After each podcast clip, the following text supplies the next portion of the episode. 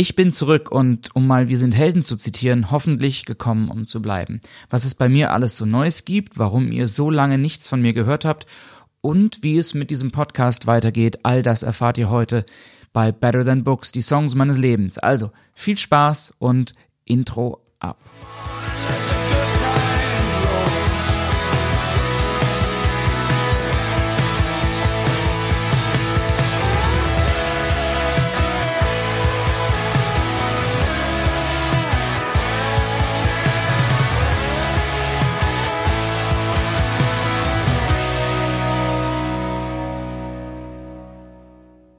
Hallo und herzlich willkommen zu einer neuen Folge. Ich traue mich kaum noch zu sagen. Better Than Books, die Songs meines Lebens. Mein Name, ich glaube, ich muss mich nach der ganzen Zeit mal wieder vorstellen, ist John Allen. Ich bin Singer und Songwriter und Podcaster aus Hamburg.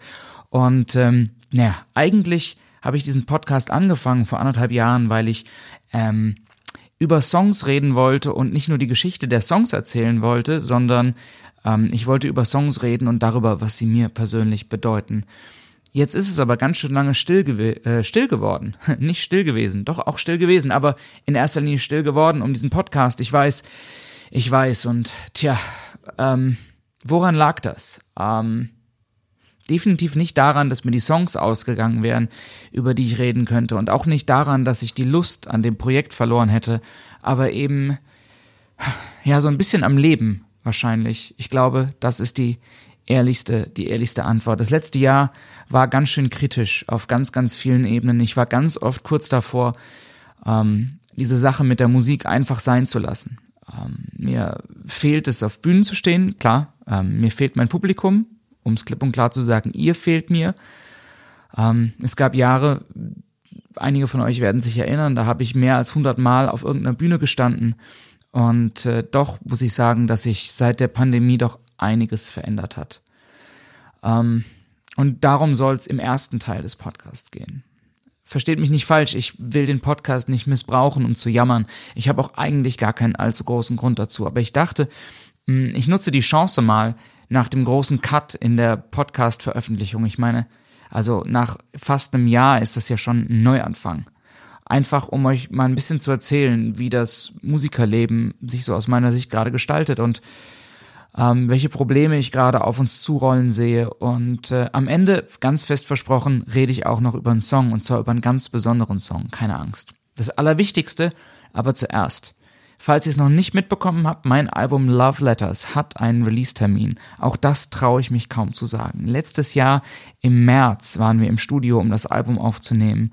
Und endlich, endlich, endlich sind in dieser Woche die Schallplatten gekommen. Ähm, ich will ehrlich mit euch sein, ich habe schon nicht mehr dran geglaubt. Am 7.10., also in ganz wenigen Wochen, kommt das Album in die Läden und ich bin gerade dabei, ähm, die Crowdfunding-Vorbestellungen alle zu verpacken. Stand heute, es ist der 10.9., an dem ich aufnehme. Was noch fehlt, sind die Siebdruckcover für die limitierten Vinyls. Die sollten aber in den nächsten zwei bis drei Wochen ebenfalls da sein. Und ähm, dann geht's los. Es ist Wahnsinn. Und es ist so wundervoll, dass es endlich losgeht. Ihr könnt euch nicht vorstellen, was für eine Last von meinen Schultern fällt, dass ich endlich gute Nachrichten habe auf die Anfragen, die mich erreicht haben und die Nachfragen, ob es denn Neuigkeiten gibt. Ähm, ich war es so satt, euch immer wieder nur zu sagen, ich weiß es auch nicht. Ich war es wirklich so satt. Und es war mir unangenehm und peinlich. Und äh, jetzt endlich, endlich, endlich kann's losgehen. Aber erstmal würde ich ganz gerne mit euch über ein anderes Thema reden. Und es hat nicht so richtig eine Überschrift, das Thema, aber wenn ich eine finden müsste, dann wäre das wahrscheinlich äh, der Zustand der Musikbranche 2022. Und es klingt so groß, ich weiß. Aber mh, es gibt da einiges, was im Argen liegt und ich möchte das einmal mir von der Seele reden und der Podcast ist auch mein Medium, um das mal zu tun. Ähm, Künstler wie ich, also diejenigen von uns, die weit weg sind von so Megastardom, früher hätte man das, glaube ich, Kleinkünstler genannt, ähm, das sind gerade, glaube ich, die, ähm, die innerhalb unserer Blase, also nicht gesamtgesellschaftlich, um Gottes Willen, nicht gesamtgesellschaftlich, aber innerhalb des Businesses ähm, wirklich leiden und eine zunehmend größere, größere Last tragen. Klammer auf, das gilt natürlich ebenfalls genauso für Besitzer von kleinen Clubs und für Veranstalter von Shows wie die, die ich spiele. Ähm, das sind immerhin diejenigen, die uns helfen, die Existenz zu sichern. Und deswegen würde ich ganz gerne mit euch über drei Dinge eigentlich reden. Und zwar über Konzerte, über Merchandise und über Streaming. Und äh, ich fange mal vorne an. Konzerte. Also, ähm, künstlerisch habe ich immer von der Hand in den Mund gelebt. Ähm, das heißt, wie so viele andere, die auf meinem Niveau touren und Musik machen, habe ich in den letzten Jahren nie große Rücklagen machen können. Und das, was da war, hat dann irgendwann die Pandemie aufgefressen. Ähm, am Anfang, als die Pandemie begann und die ersten Shows abgesagt wurde, ähm, sind Streaming-Shows total gut gelaufen. Ich habe ja auch ein paar gespielt und viele von euch haben am Anfang total toll ähm, das supportet und haben gespendet und das hat nicht nur monetär gut getan, sondern wirklich vor allen Dingen emotional. Ähm, wahrscheinlich ging das den meisten von euch auch so in der Zeit vom Social Distancing, dass man so ein bisschen angefangen hat, ähm, sich und, und, und seine Rolle so ein bisschen zu hinterfragen. Und bei mir stand im Mittelpunkt eigentlich die Sorge, dass Menschen da draußen mich vergessen würden, dass wenn das alles mal rum ist oder naja, zumindest pandemisch auf so ein erträgliches Mindestmaß geschrumpft ist, dass meine sozialen Kontakte, das Netzwerk, was ich mir aufgebaut hatte über Booker, Veranstalter, Redakteure und, und, und, des Clubs ähm, und auch Fans nicht mehr vorhanden sein könnten. Ähm, wir wussten ja alle nicht, was das genau mit der Szene macht, wie viele ähm, Veranstalter das Ganze überleben, wie viele Clubs das Ganze überleben und, und, und. Und es ging dabei weniger darum, dass ich mir prinzipiell überhaupt keine anderen Jobs für mich vorstellen könnte, wenn das mit der Musik nicht mehr hinhaut, sondern vielmehr darum, dass die Musik und die Art, wie ich Musik ausleben konnte, immer, und das habe ich auch oft bei Shows betont, so die große Liebe meines Lebens ist. Und um es mal in Beziehungsvokabular zu fassen, hatte ich wirklich, wirklich Sorge vor so einer Art Zwangstrennung ähm, am Ende, dass wir feststellen müssen, dass es einfach nicht mehr funktioniert zwischen uns. Und Seitdem in den letzten zwei Jahren ist viel passiert. Ähm, inzwischen finden Konzerte wieder statt und da draußen in den Medien zirkulieren Bilder von ausverkauften Festivals, von Großveranstaltungen. Ähm, Rammstein ausverkauft, die Toten Hosen ausverkauft, Bruce Springsteen kommt auf Tour, die Ärzte ausverkauft, Rock am Ring ausverkauft und, und, und, und, und. Und bitte nicht falsch verstehen, ich habe da vollstes Verständnis für und es ist toll, diese Bilder zu sehen. Der Pessimist in mir hatte eigentlich nicht geglaubt, dass, oder hatte zumindest manchmal nicht glauben wollen, ähm, dass es wieder Bilder geben wird von Menschen, die einfach hemmungslos feiern und Party machen und ausgehen und, und miteinander singen. Worauf ich aber hinaus will, ist das Bild, was damit verbunden wird. Ähm, nämlich, oder die Annahme, die damit verbunden ist, nämlich die generelle Annahme der Kulturszene, der kulturellen Szene ging es wieder gut und die sei wieder am Boomen. Weil gleichzeitig kommen in den letzten Wochen mehr und mehr Posts ähm, durch meine Social Media Accounts geschwemmt von verschiedenen Künstlerinnen und Künstlern, nicht nur Deutschland betreffen, sondern auch international, die gerade reihenweise Konzerte oder zum Teil sogar ganze Tourneen absagen, weil die Ticketvorverkäufe so schlecht sind oder so niedrig sind, dass sie ausschließen können, bei den Veranstaltungen irgendwas zu verdienen, dass sie eigentlich sogar befürchten müssten, dass würden sie diese Touren spielen, richtig draufzahlen zu müssen. Und warum ist das so?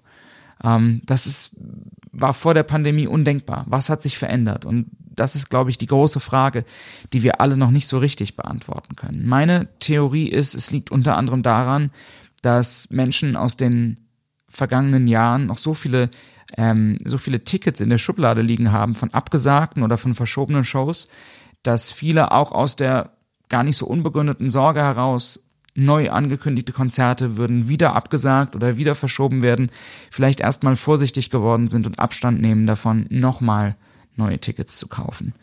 Macht Sinn, ja. Gleichzeitig sind viele, glaube ich, immer noch vorsichtig. Und wenn so eine grundsätzliche Sorge vor Ansteckung da ist, trifft man auch eine genauere Auswahl vielleicht, zu wem man aufs Konzert geht und wie oft man sich in so Situationen bringt. Auch das ergibt Sinn und ist nachvollziehbar. Und als drittes kommt wahrscheinlich einfach die wirtschaftliche Situation dazu. Ja? Bei vielen sitzt dieser Tage das Geld nicht mehr so locker wie vor der Pandemie. Ähm, die Ticketpreise gehen gerade in die Höhe. Ähm, das heißt, es ist auch nicht mehr Geld da für so viele Konzerte. Und wenn dann gleichzeitig noch die Sorge vor einer Energiekrise oder von der, vor der Gasrechnung ins Haus steht, ist man natürlich auch noch weniger bereit, ähm, Geld für andere Dinge auszugeben. All das ist vollkommen nachvollziehbar. So traurig das ist, aber es ist vollkommen nachvollziehbar. Für uns Künstler heißt das aber auch folgendes, dass nicht nur das Booking schwerer wird und die Deals, die wir angeboten bekommen, schlechter werden, weil auch Veranstalter gerade deutlich höhere Risiken tragen und dabei weniger Kohle in der Tasche haben, sondern gleichzeitig können wir uns auch nicht mehr darauf verlassen, dass die Shows, die wir spielen wollen und die wir ankündigen, am Ende auch wirklich stattfinden. Das Infektionsgeschehen kann sich ändern und das kann zu kurzfristigen Absagen von Shows führen. Ähm, es kann auch durchaus passieren, wie man gerade sieht, dass einzelne Veranstalter Shows absagen im Vorhinein aus Sorge, dass würden sie die Show durchführen, sie gnadenlos draufzahlen. Und äh, als drittes ist es offensichtlich auch ein realistisches Szenario geworden, dass wir Künstler selbst ganz kritisch auf die, auf die Vorverkaufszahlen gucken müssen und uns überlegen müssen, ob diese Tour oder diese Konzerte wirklich Sinn machen, weil die Gefahr droht, dass wir nicht mal unsere eigenen, eigenen Ausgaben decken können. Und enorm geschrumpfte Besucherzahlen im Vergleich zu Vor-Pandemie-Zeiten habe ich durchaus auch schon am eigenen Leib erfahren. Und für uns, ich benutze das Wort nochmal, für uns Kleinkünstler heißt das, dass in einer ohnehin unsicheren Branche nur noch das letzte Maß an Planungssicherheit wegfällt. Ähm, von dem emotionalen Tiefschlag, was das eigentlich bedeutet zu hören, dass man keine Tickets verkauft, mal ganz abgesehen. Und das bringt mich auch schon zum nächsten Punkt, Merchandise, weil ein großer Teil meiner Einnahmen war immer der Merchstand bei Shows. Online-Shops sind in der Regel eher so eine finanzielle Randerscheinung. Wenn was Neues rauskommt, neue Platte oder sowas, dann geht da mal was, aber ansonsten ist es nicht weiter erwähnenswert. Weniger Konzerte und dazu noch weniger Menschen bei den stattfindenden Konzerten heißt aber eben automatisch auch weniger CD-Verkäufe, weniger Plattenverkäufe und, und, und. Und weil ich zum Beispiel für alles in Vorkasse trete, heißt das, dass ich entweder weniger Geld ausgeben muss, äh, dass ich entweder Geld ausgeben muss, das ich nicht hab, und bei dem die Wahrscheinlichkeit auch noch höher ist, dass ich es in absehbarer Zukunft nicht wieder reinholen kann, oder eben zum Beispiel den Merch-Tech radikal zu verkleinern. Beides hat dieselbe Konsequenz, nämlich weniger Einnahmen. Ich habe mich jetzt nach drei Jahren dazu durchgerungen, ähm, weil ich oft danach gefragt worden bin, Hoodies und T-Shirts neu aufzulegen. Und dazu habe ich jetzt eine Vorbestellaktion gestartet. Und jetzt gibt es Menschen da draußen, die vollkommen zu Recht fragen, warum soll ich eigentlich T-Shirts vorbestellen? Warum soll ich eigentlich Hoodies vorbestellen? Und die Antwort ist ganz einfach, weil ich befürchten muss, dass es mich mitunter finanziell ruiniert, wenn sich das nicht verkauft. Ähm, und ich hoffe, dass ich durch so eine Vorbestellaktion wenigstens einen Teil der Auslagen vorab absichern kann. Ähm, dass ich mir dabei wie so ein Bittsteller vorkomme und wirklich auch ein bisschen blöd ähm, und ich mich, mich das auch stresst und mich, mich dabei unwohl fühle, darüber rede ich jetzt nicht weiter. Ich werde auch am Ende noch was generell dazu sagen, dass sich hier keiner fühlt in diesem Podcast wie in einer Verkaufsveranstaltung. Aber trotzdem, glaube ich, ist das wichtig, das einfach in diesen Zeiten mal ganz, ganz offen und ganz, ganz klar ähm, zu kommunizieren. Und der letzte Punkt, und der schließt nahtlos daran an, ist Streaming. Und da muss ich vorab sagen, Streaming ist toll. Ich nutze das auch. Ich bin bei Spotify und bei Apple Music und bei YouTube und ich finde es ein Traum. Ich habe zu jeder Zeit Zugriff auf jedes Album, das meine Lieblingskünstler gemacht haben. Und das auch noch für sehr, sehr wenig Geld. Und wenn ihr mich fragt, ich vermisse die Zeit auch überhaupt nicht, in der ich kistenweise CDs oder Kassetten ähm, im Auto durch die Gegend gefahren habe und ständig irgendwie die CD oder das Tape am Wechseln war. Also von dem, vom Konsumentenstandpunkt her gesehen ist Streaming ein absoluter Traum.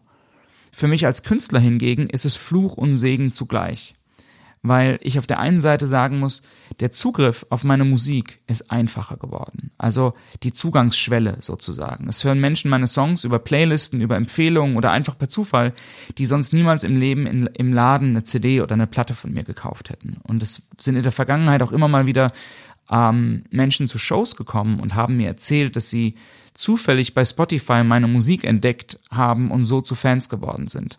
Und all das ist ein Traum, es ist wundervoll. Und ich bin dankbar dafür. Aber es gibt ein wirklich, wirklich großes Aber. Und das ist Geld. Und auch da dachte ich, mache ich das einfach mal transparent. Ich kann euch sagen, dass ich gerade meine Abrechnung bekommen habe für die Digitaleinnahmen des Jahres 2020 und kann damit Freuden konstatieren, dass 2020 ein Rekordjahr für mich war, was digitale Einnahmen, äh, Einnahmen angeht. Meine Alben sind im letzten Jahr so oft gestreamt worden wie noch niemals vorher. Ähm, meine Songs haben inzwischen ähm, seit 2015 zwar, aber insgesamt bei Spotify zum Beispiel knapp über eine Million Streams. Das sind astronomische Zahlen. Und verdient habe ich 2020 netto weniger als 400 Euro für das gesamte Jahr. Das reicht nicht mal für eine halbe Monatsmiete. Und das zeigt, wie wichtig Platten- und CD-Verkäufe für uns sind.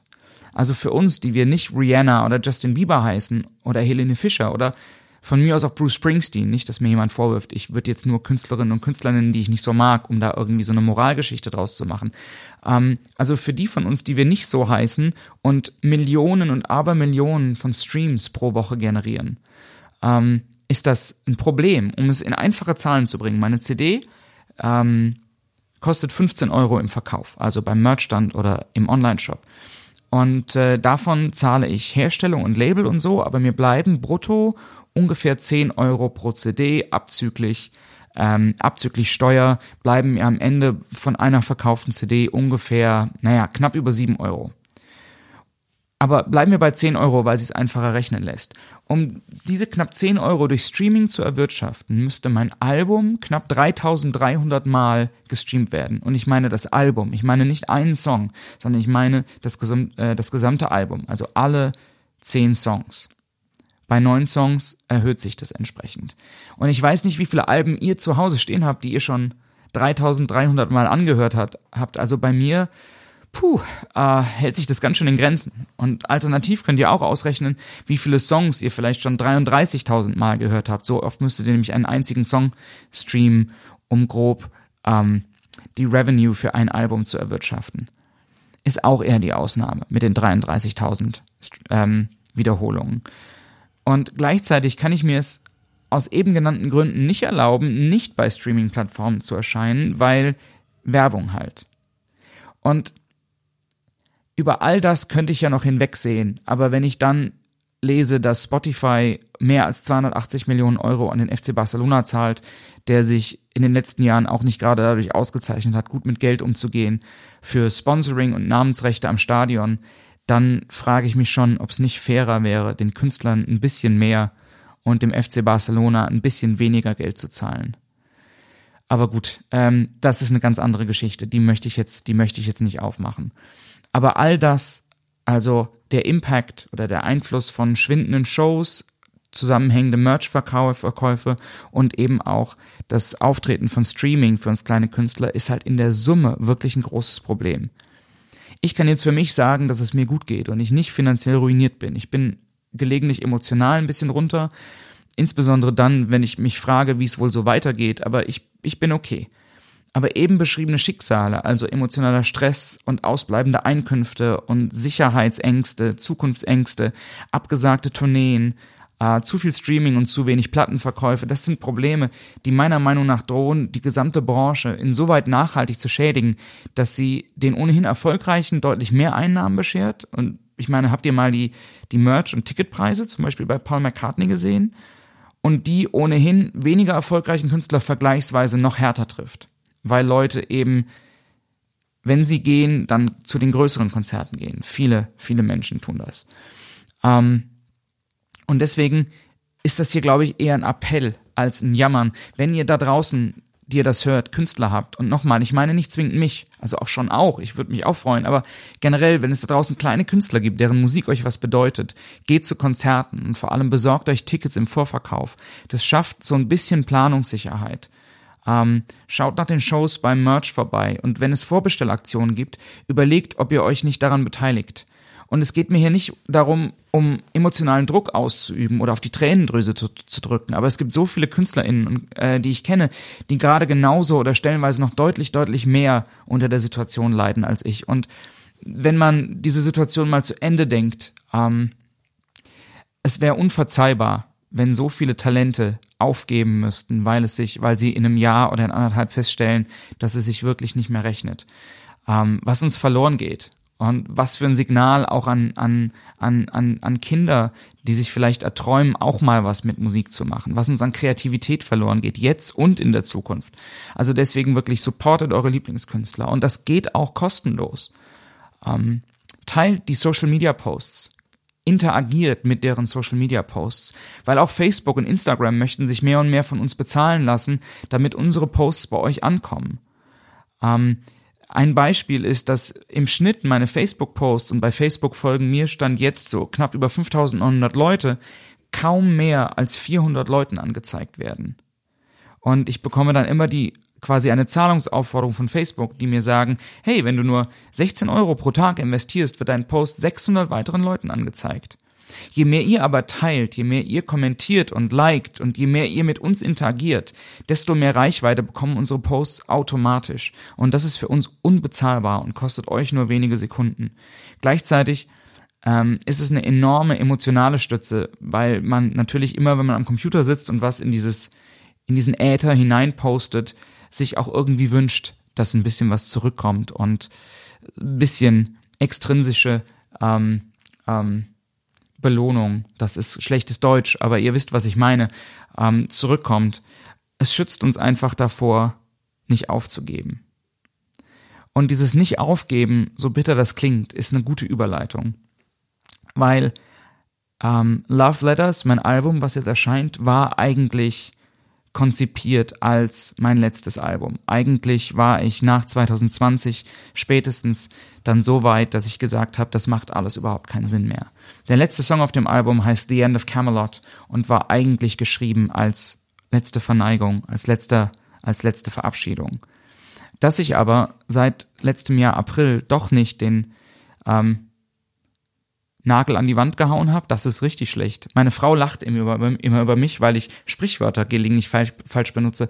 Ähm, dass ich die Musik doch nicht an den Nagel gehängt habe, so war's. Aber um was an den Nagel zu hängen, muss man ihn natürlich erstmal in die Wand hauen, ist klar. Also, dass ich meine Musik nicht an den Nagel gehängt habe, das ist wirklich, wirklich reiner Zufall gewesen. Weil der Zufall hat uns, hat mir so in die Karten gespielt, dass ich im letzten Sommer ähm, in die Gesellschaft von drei Musikern gekommen bin, die ich zwar alle schon kannte, aber die, wie ich, die Vorstellung hatten, dass es doch eine gute Idee sei, gar nicht mehr alleine zu spielen, sondern mal ein, ein, ein ähm, Gruppenprojekt auf die Beine zu stellen. Die Campfire Camaraderie, ihr habt es vielleicht schon, ihr habt es vielleicht schon ähm, bei Social Media Posts von mir gelesen, ähm, hat mir wirklich mit der ganzen Energie und der Liebe, die uns verbunden hat ab Tag eins und ja, ich weiß, das klingt furchtbar esoterisch, ist aber wirklich so, den Glauben daran zurückgegeben, dass man nicht zwingend Einzelkämpfer sein muss und durch all die Höhen und Tiefen des Businesses alleine schreitet. Ähm, die anderen drei, also das bin ich und dann ist es Kati ähm, Milchram aus Graz von Napaea, es ist Linda Rum aus Hamburg, es ist Jens Haraldsson aus Kassel und ähm, wir haben die Idee entwickelt, wie wäre es eigentlich, wenn wir als Songwriter nicht solo oder mit eigener Band auf Tour gehen, sondern als Gemeinschaft insofern oder so ein bisschen ähnlich wie es die Revival Tour vor ein paar Jahren gemacht hat. Also wir stehen zu viert auf der Bühne, wir spielen unsere Songs und wir sind immer, immer drei von uns sind die Band der Person, die gerade die Band führt und den Song geschrieben hat. Und dabei gelingt es uns, dass wir unsere eigenen Lieder neu erfinden.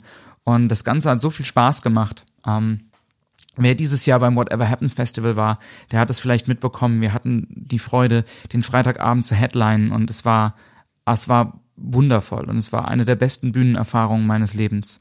Und ähm, wir haben Anfang des Jahres eine EP zusammen aufgenommen, die demnächst erscheint. Und bald fangen wir an und versuchen, unsere eigenen Songs zu schreiben, nur für die Camaraderie. Und im Oktober gehen wir erstmals auf Tour. Wir sind in Langenberg und in Hamburg und in Düsseldorf und in Kassel und in Frankfurt ähm, am Main und in Hof und in Graz. Und wenn wir Glück haben und die Shows finden statt, also Stichwort Pandemie und Vorverkauf, dann fangen wir höchstwahrscheinlich sofort an, für das nächste Jahr zu planen. Also kann ich auch nur da nur sagen, schaut mal vorbei bei unseren Kanälen, Instagram zum Beispiel oder YouTube. Ähm, oder auf unserer Website www.campfirecamaraderie.de in einem Wort. Da findet ihr übrigens auch Ticketlinks zu unseren Shows für den Vorverkauf. Zwinker, zwinker. Ähm, und wenn dieser Podcast erscheint, oder wenn ihr diesen Podcast hört, dann sind definitiv bereits zwei unserer Live-Sessions erschienen, die wir gefilmt haben. Ähm, mein Song Good Times war der erste, den wir veröffentlicht haben. Der ist ja auch Intro ähm, dieses, äh, dieses Podcasts. Und der Song, über den ich heute mit euch sprechen will, ist unser zweites Session-Video und kommt von der lieben Kati ähm, die so unendlich talentiert ist, dass es mir dass ich mit den Ohren schlacker, wenn ich ihre Musik höre. Also, wir sind schon 26 Minuten im Podcast, ungeschnitten zumindest. Mal gucken, wie viel noch wegkommt. Ähm, endlich, endlich, endlich können wir über Musik reden. Wir vergessen jetzt mal oder wir schieben zumindest beiseite all die, all die Probleme, über die ich eben geschrieben habe und, und all die Schwierigkeiten und äh, fokussieren uns für die letzten Minuten auf das, worum es in diesem Podcast eigentlich geht, nämlich um Songs, die mir was bedeuten. Ähm, Kati, also die Frontfrau von Napa Air, war ja auch mal zu Gast hier im Podcast und wenn euch interessiert, wie lange wir uns kennen und woher wir uns kennen, ähm, dann würde ich einfach vorschlagen, ihr hört euch mal die alte Folge mit Kati an. Da reden wir da auch ganz lange drüber. Aber was ich schon sagen kann, ist, Kati schreibt Songs, die für mich so schwer zu fassen sind, weil sie so großartig sind und mich so berühren. Und einer meiner Lieblingssongs ist definitiv God Damn It Bryson. Erschienen ist der Song auf Katis Album From the City into the Lake ähm, 2018. Das Album ist auch auf Streaming-Plattformen erhältlich, aber selbstverständlich auch in Katis Online-Shop unter www.napaea.at und wird mit Sicherheit auch hoffentlich auf unserer Tour am Merchstand ausliegen. Goddammit Bryson also. Ähm, kennt ihr Bill Bryson? Ja? Sehr gut dann werdet ihr verstehen, warum ich Bill Bryson so feiere, weil jeder, der Bill Bryson kennt, muss ihn einfach feiern. Und wenn ihr ihn nicht kennt, dann lasst mich kurz erklären. Bill Bryson ist ein amerikanischer Schriftsteller, der große Teile seines Lebens in England verbracht hat und in erster Linie Reiseliteratur schreibt. Ähm, seine größten Erfolge waren Bücher wie Notes from a Small Island, wo er über die selten die Kuriositäten des Lebens in Großbritannien schreibt oder auch A Walk in the Woods. Letzteres ist auch verfilmt worden vor ein paar Jahren. Und was Bill Bryson ausmacht, was ihn absetzt von der Menge an Reiseautoren, ist, dass er so einen herrlich ironischen, spitzfindigen Blick hat auf alles Gewöhnliche. Und er schafft es zielsicher, Klischees zu entlarven und ist herrlich unterhaltsam und unfassbar selbstironisch. Und als es mal zum Beispiel nichts zu bereisen gab für ihn, hat er einfach ein Buch über sein Privatleben geschrieben und hat das als Reiseliteratur verpackt. Und im Appendix des Buches hat er ähm, statt einer Landkarte einfach einen Grundriss seines Hauses beigelegt, dass man auch immer mit dem Finger nachfahren kann, wo er sich gerade befindet. Und ähm, 2020, glaube ich, oder 2019 hat er ein Buch über den menschlichen Körper geschrieben, ebenfalls als Reiseerzählung angelegt. Titel The Body, a Guide for Occupants, also der Körper, ein Reiseführer, ein Reiseführer für die Besetzer. Und jetzt heißt dieser Song God Damn It Bryson. Und dieser Bill Bryson, der so nett und so sympathisch und so britisch und so leicht untersetzt ist, der wird hier beschimpft und in seinem Namen wird geflucht. Nein, liebe Kati, das darf einfach nicht wahr sein. Und die gute Nachricht ist, ist auch nicht so. Ich maße mich hier, äh, ich maße mir hier generell nicht an, über den wirklichen Hintergrund von Goddammit Bryson zu spekulieren. Oder zu versuchen, ähm, wie ich das ja manchmal mache, ähm, über die Hintergründe, ähm, die Hintergründe zu analysieren, die zu einem Song geführt haben. Das ist mir unangenehm, allein deswegen, weil ich mit der Künstlerin gut befreundet bin und äh, da, nein, das, da auf, der, auf, der, auf den Drahtseilakt möchte ich mich nicht einlassen. Aber ich würde euch gerne einmal durch den Song mitnehmen und euch erzählen, warum der Song mich so beeindruckt. Und ähm, ich glaube, am besten ist, wenn wir einfach, einfach mal durch die, zusammen durch die Lyrics gehen und äh, ich erzähle euch ein bisschen was dazu. Also, seid ihr bereit? Sehr gut, dann fangen wir vorne an. Awoke a Tuesday morning just to realize that I've been sleeping through pretty much for half a year. Disillusionment is said to ease the pain, but my desperation took its toll on you too. You said, darling, oh my dear, did they give you roofies? I said, darling, oh my dear, nay, they gave me life. Awoke a Wednesday morning, trying to figure out where my money's gone. Reckon lust and love got lost on our way. Oh, the devil and the night and the death inside is yet another accurate portrait of the state of your soul. Yeah, you were the one who took all over the city, while I was the one running with the wolves.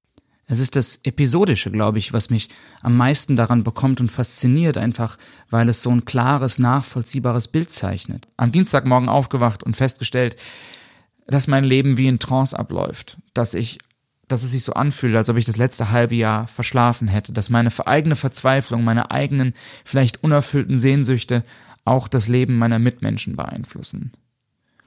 Und dann, was für eine Zeile. Desillusion sagt man nach, sie heile den Schmerz, mein Gott. Und dann Mittwoch. Geld weg, genau wie Lust und Liebe. Alles das haben wir wohl irgendwann unterwegs verloren. Wie soll ich mich beschreiben? Wie soll ich meinen Seelenzustand, mein Seelenleben beschreiben? Vielleicht in einem Bild. Der Teufel, der Ritter und der Tod. Mir fällt dabei zuerst Albrecht Dürer ein, ein Meisterwerk von Albrecht Dürer. Liebe Kati, ist das vielleicht eine Anspielung auf das Bild? Die Vergänglichkeit von Ruhm und Ehre? Also, wenn ich das alles zusammenfüge, was es mit mir macht, ist eigentlich die Sorge von Vergänglichkeit. Ähm, die Angst, die große, große Angst, nichts zu bedeuten und vergessen zu werden. Und ja, so rennen wir mit den Wölfen auf der Suche nach Zielen und Bestätigung. Und dann der Refrain, dann die Anklage. God damn it, Bryson. Now reconsider who the fuck you think that you are. For saying everything is sound until the reason sets in. Ignoring adventure is admitting defeat. It was a thunderbolt kid from Boston that's been fucking it up. Verdammt nochmal, Bill Bryson. Was glaubst du eigentlich, wer du bist? Was glaubst du eigentlich, wer du bist, dass du uns einfach in deinen Büchern all diese Abenteuer vorleben kannst? Dass du uns sagen kannst, dass alles Sinn macht, bis der Verstand einsetzt? Dass du uns der Illusion anheimfallen lässt, dass alles möglich ist und alles Sinn ergibt? Wo doch, wo doch, wo doch klar ist, dass alles nur Sinn ergibt bevor eben der Verstand einsetzt. Aber Abenteuer zu ignorieren, das haben wir von dir gelernt, Bill Bryson. Abenteuer zu ignorieren bedeutet, sich eine Niederlage einzugestehen. Das, der Thunderbolt Kid from Boston ist Bill Bryson selbst. Das ist eine schöne Anspielung auf seine Autobiografie, die den Titel Thunderbolt Kid trägt. Ja, das Thunderbolt Kid hat uns versaut. All die Träume, die man hat, die man irgendwann verwirft, zumeist aus Gründen der Vernunft, denen man dann doch nachhängt, während man ein Leben im Konjunktiv führt. Das alles sehe ich in diesem Refrain. Was wäre eigentlich, wenn? Wer wäre ich, wenn? Wie könnte es denn sein, wenn es so wäre? Die Woche geht weiter. I woke a Thursday morning trying to catch a freight train, running out of town talking about our friends Sally and Dean. Running up the hills and into the woods through the pouring rain, taking pictures of the smile that I wore. Yeah, you were the one who wanted to get out of the city, although I was the one who shared a rundown house. I woke a Friday morning trying to come to terms with my dignity's death and my failure putting rambling to rest. Oh, the city's beating tarmac paths depict the convoluting absence of a life on the run. Yeah, you are the one who still lives in the city, while I am the one mending a run down life. Am Donnerstag folgen wir Sally und Dean, Gestalten aus Jack Kerouacs On the Road, noch so eine Sehnsuchtserzählung von Weite und Träumen und dem Suchen nach Sinn. Ab in die Wälder, durch tiefe Täler, durch den strömenden Regen, und da machen wir Bilder von einem Lächeln, das wir tragen. Und für mich klingt das immer so ein bisschen, wenn Kati singt, Taking Pictures of the Smile that I wore. Das klingt für mich immer so ein bisschen wie ein aufgesetztes Lächeln in einer Zeit, in der es eigentlich gar nichts zu lächeln gibt. Aber ich interpretiere weiter, als es mir gerade behagt. Ähm, am Freitagmorgen legen wir noch einmal die Ohren auf den Asphalt und wir hören ihn schlagen wie ein Puls, wie das Herz. Und doch müssen wir erkennen, trotz all den Träumen, die wir haben, leben wir immer noch in der Stadt. Wir haben den Weg in die Wildnis immer noch nicht gefunden. Und es dämmert die Erkenntnis, dass es so bleiben könnte. Und dann die Bridge, It was on the tombstone of Sylvia Plath where our dreams got built, while one of your well-told stories nearly got me killed. Was für ein Bild, der Grabstein von Sylvia Plath als Sockel, als Grundstein unserer Träume. Ausgerechnet Sylvia Plath, die Meisterin der Bekenntnislyrik, Symbol der Frauenbewegung, der literarischer Erfolg erst posthum zuteil geworden ist und deren Grabstein hier sinnbildlich steht, nicht für die Emanzipation der Frau, sondern für die Möglichkeit, für den Traum, den vorgegebenen Pfaden zu entfliehen. Und dann Bill Bryson, dessen Inspiration und dessen Träumereien uns um den Verstand bringen und manchmal sogar Gefahr laufen, uns das Leben zu nehmen. Verdammt nochmal. Und God damn it, Kati, was für ein Song. Und, und was für ein Privileg, mit dir und mit Linda und mit Jens die Bühne teilen zu dürfen. Ähm, wir spielen so viele tolle Songs. Vielleicht rede ich über ein paar mehr in den kommenden Folgen von diesem Podcast, aber Goddammit Bryson wird für mich immer, vielleicht auch weil es der erste Song war, den ich von Napa Air jemals gehört habe, immer was Besonderes bleiben. Und wer von euch Lust hat, mal zu hören, wie der Song klingt, vielleicht live, vielleicht von der Campfire Camaraderie, der schaut einfach bei YouTube rein. Ähm, und sichert sich danach direkt am besten Tickets für unsere Tour. Und wer Lust hat zu hören, wie ich den Song interpretiere, ähm, der schaut bei Patreon vorbei, wo man mich ab einem Euro pro Monat unterstützen kann.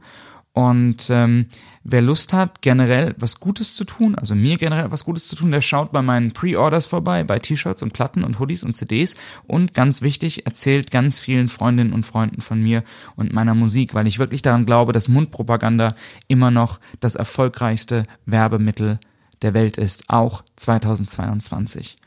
Better Than Books, ihr Lieben, geht jetzt hoffentlich monatlich weiter und ich freue mich auf ganz viele neue Geschichten, auf ganz viele neue Songs und auch auf neue Gäste in der Zukunft. Eine Umfrage hat ergeben, dass sich ein paar oder viele von euch sogar wünschen, dass ich gelegentlich auch mal über meine eigenen Songs rede. Und ähm, ich glaube, zum Album-Release ähm, am 7.10. mache ich einfach die neue Folge oder eine Sonderfolge und ähm, ich rede einfach mal, ich pick mir einfach einen Song raus von meinem neuen Album und äh, rede über den und erzähle euch ein bisschen was zu dem Song. Ähm, und bis dahin, ihr Lieben, verzeiht mir nochmal diesen Rant am Anfang, aber das musste einfach mal raus. Das hatte sich wirklich aufgestaut. Ich glaube, das hat man gemerkt. Ähm, macht's gut, ihr Lieben, bleibt gesund, seid nett zueinander, passt auf euch auf und äh, ja, bis bald. Ciao.